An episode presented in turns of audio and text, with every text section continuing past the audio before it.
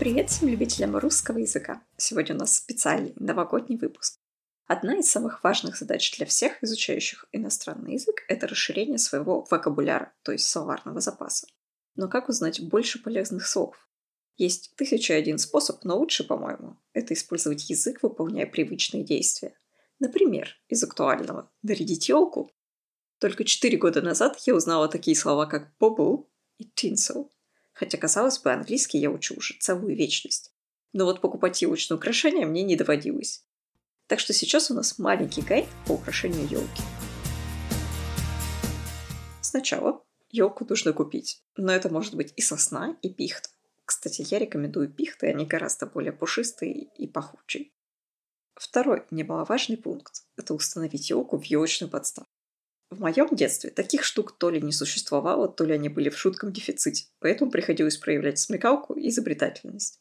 Кстати, смекалка – это сообразительность, способность быстро что-то понять и предпринять действия в зависимости от ситуации. А изобретательность – это способность придумать, создать что-нибудь новое. Синоним изобретательности – находчивость. Так вот, мои находчивые родители использовали ведро с песком в качестве елочной подставки.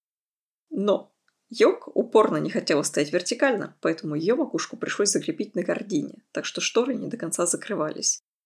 Да, у дерева есть макушка, то есть вершина, ствол и ветки. У хвойных их еще называют лапами, например, еловые лапы. Итак, вопрос со звездочкой. Так обычно в учебниках помечают задания повышенной сложности. У ели лапы, а у сосны. Есть такая версия. У ели каждый год вырастают новые боковые ветви. И на этих ветвях вырастают удлиненные побеги. У ели побеги бывают только удлиненные. То есть образовалась ветвь, ее как раз называют лапой. А у сосны могут вырасти не только удлиненные побеги, но и укороченные, по длине приблизительно несколько миллиметров, с несколькими хвоинками. Обычно это две или три хвоинки. И все эти побеги у сосны называют ветвями. Не знаю, насколько верна эта версия, напишите в комментариях. Но да, мне, например, сосновая лапа режет слух. Итак, после установки дерево нужно украсить. Сначала идет гирлянда. Может показаться, что это прямая калька с английского «garland». Оно, как и русская гирлянда, происходит от французского слова «guirlande», которое, в свою очередь, происходит от итальянского «гирлянда», означающего косу, ленточку. В английском «garland» употребляется в более широком смысле и близком к оригиналу. Это украшение из соединенных между собой цветов, фруктов и так далее.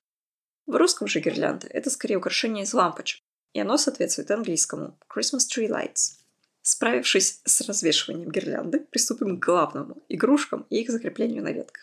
Old School версия – это использовать ниточки. Версия для продвинутых пользователей – это скрепка. Нужно ее немножко разогнуть и, зацепив один конец, повесить игрушку на ветку.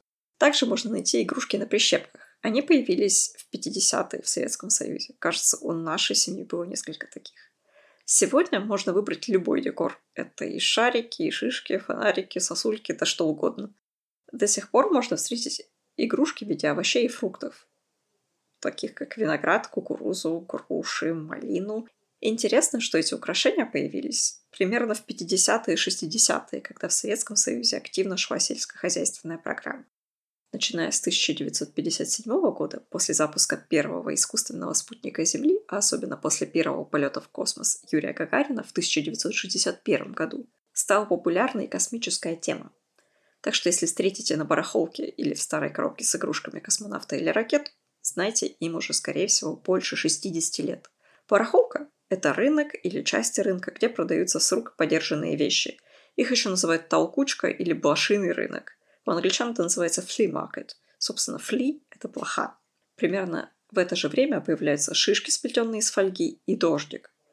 Каждый год интернет полон историй о том, как кот стащил с елки дождик и зачем-то съел. Так что будьте осторожны. После того, как вы повесили все шарики, можно заняться бусами и мишурой. Да, украшение на шею и на елку называется одинаково. По сути, это одно и то же. Нанизанные бусины на нитку или леску, просто размер побольше. Ну а елочная мишура, как говорит нам толковый словарь Ожегова, это украшение из блестящих пушистых нитей, по-английски это называется tinsel. Кстати, это слово многозначно. Мишура – это еще и внешняя броскость, блеск, без внутреннего содержания, показная роскошь. Например, отрывок из Евгения Онегина Пушкина.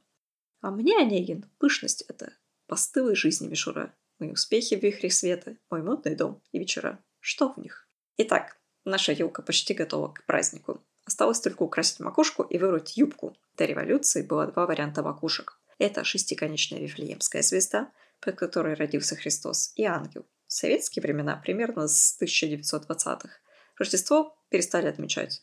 Но к середине 30-х стало понятно, что людям нужен новогодний праздник. Тогда решили действовать по принципу «если не можешь победить, то возглавь». Празднование Нового года возродили, а макушка превратилась в пятиконечную красную звезду со Спасской башни Московского Кремля.